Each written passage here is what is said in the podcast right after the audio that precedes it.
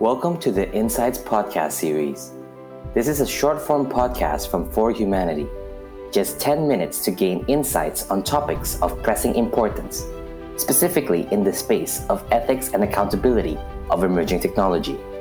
My name is Jonathan Kurniawan, and I work in the space of AI governance, helping AI teams to ensure they have proper processes and responsibilities in building effective and responsible AI.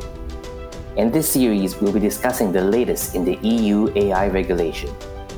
Today's guest is Rohan Light, a fellow in For Humanity.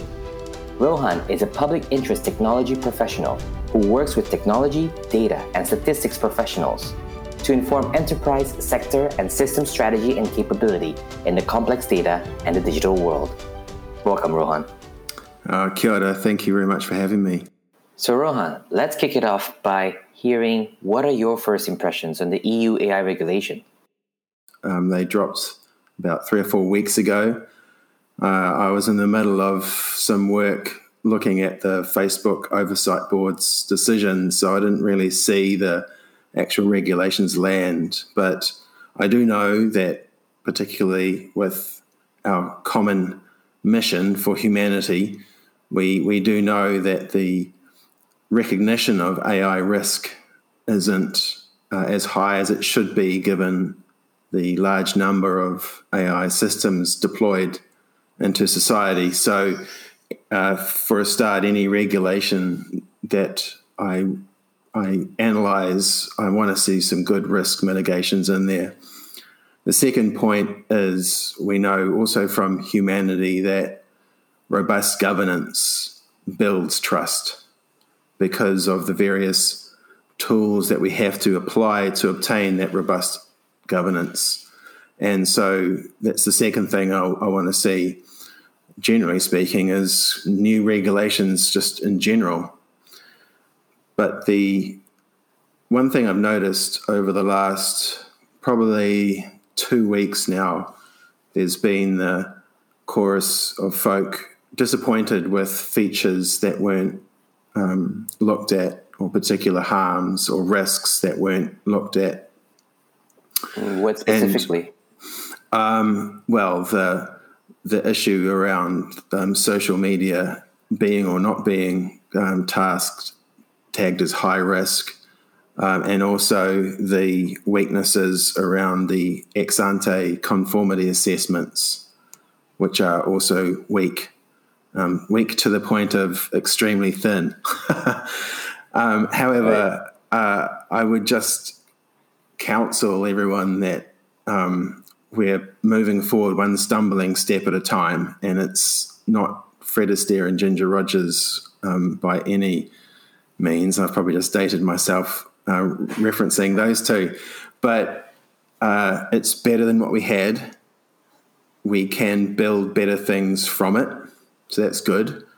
Um, it won't really hold us back too much because we are seeing the, I suppose, the face off between the citizen centric, state centric, and business centric approaches to data governance. We're seeing that standoff. I think it's appropriate that the EU come out first um, and take a rights based approach, which they've, by um, principle have sought to do do here. So I think um, the the ball is definitely in the court of the US now. It's been impossible for them to really meaningfully avoid standing up new legislation um, while trying to compete in the AI marketplace. I think it, now it's becoming too much of a deadweight uh, cost to the system.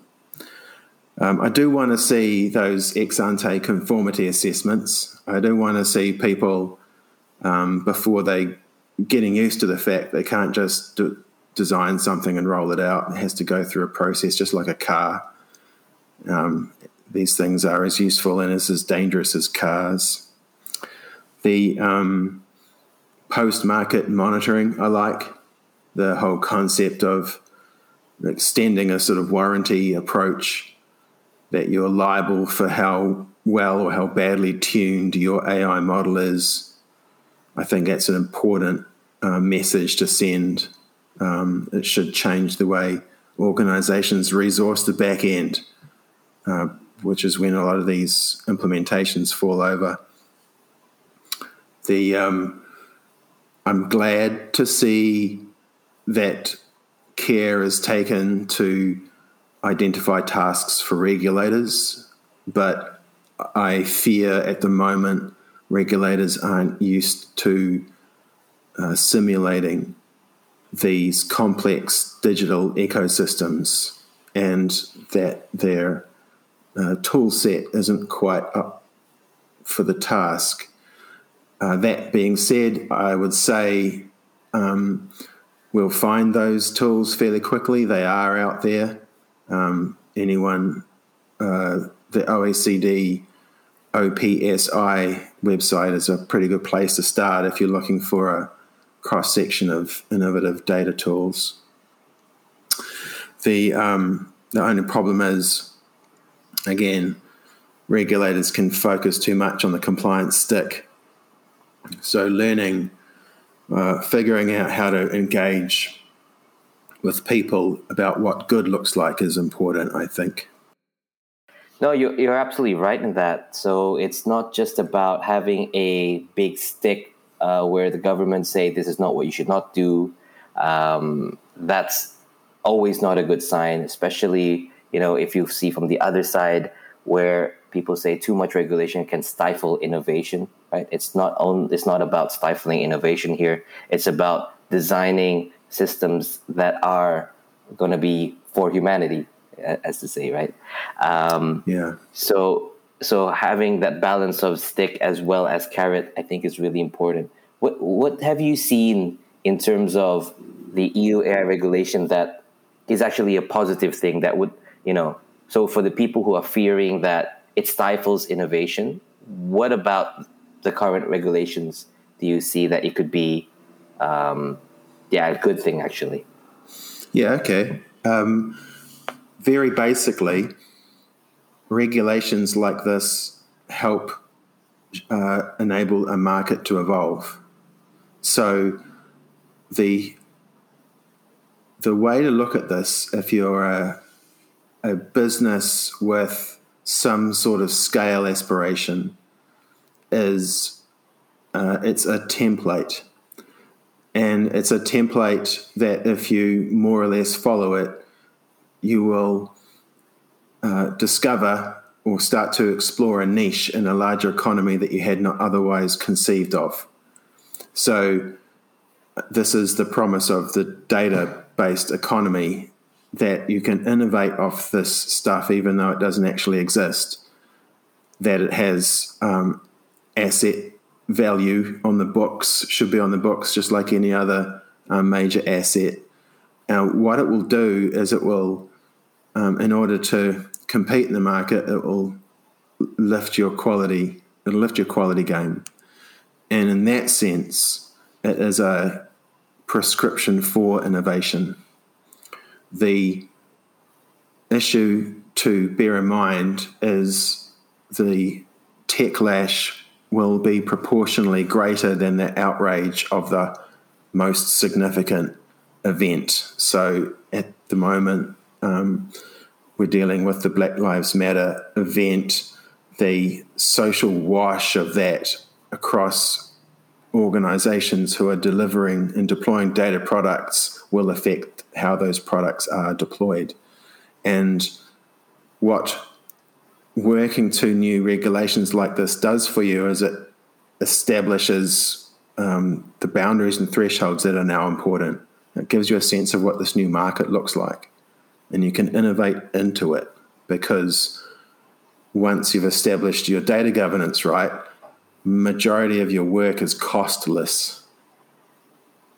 Right, that's really good to hear. So that's actually a good thing because it's actually good for not only um, compliance side, but also you're building a better product, you're building better qualities, making sure that uh, this governance process allows more readiness in the company to be, you know, withstanding disruption?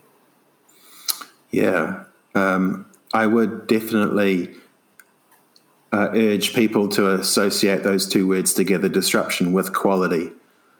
Uh, if you don't, ha- you can have disruption without quality, and it's a mess and it's awful. We've seen enough of that, uh, and we can also see how uh, a giant behemoth like Facebook is currently struggling with quality issues at its fundamental core, which is which should give people a lot of cause for just for pause for thought a bit before they jump into this thing um, with disruption chic as their starting point. Right.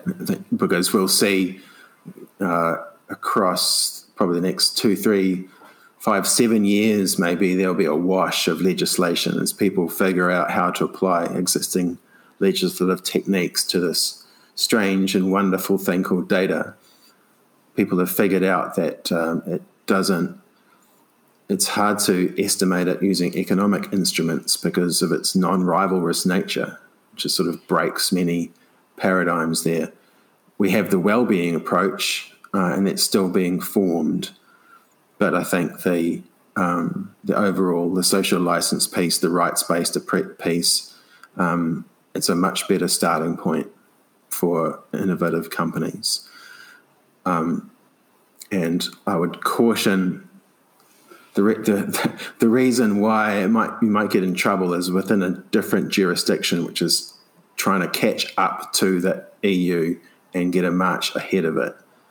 So even even though the EU AI regs may not catch you in your jurisdiction, it's likely to stimulate a response from your own legislature. In which case, you should you would do well to study it. Right, that's a really good point.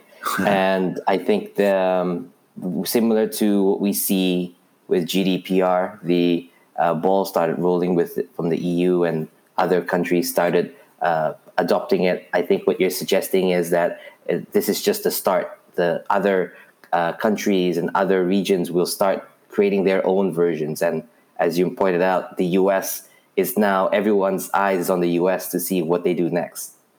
Exactly. Yeah and uh, I really feel uh, sympathetic, empathetic for um, Americans in this particular situation as they're trying to establish. They've re- recognized that AI is a, a, tool of foreign policy as much as it is economic policy. Uh, at the same time as they're going through significant cultural um, growing up, as it were, um, that it's a very difficult time for them to figure out the right way forward. Um, so I'm very hopeful that the current batch of professionals that we have in the industry right now, such as our colleagues in For Humanity, um, are working on that middle ground because without it, we won't be able to get the reciprocity we need to make the whole thing work. All right. Excellent. Thank you so much, Rohan, for your Kia insights today. Thank you so much. Okay, thank you. And if anyone listening wants to join and learn more about this project, you can go to forhumanity.center. That is F O R H U M A N I T Y dot C E N T E R.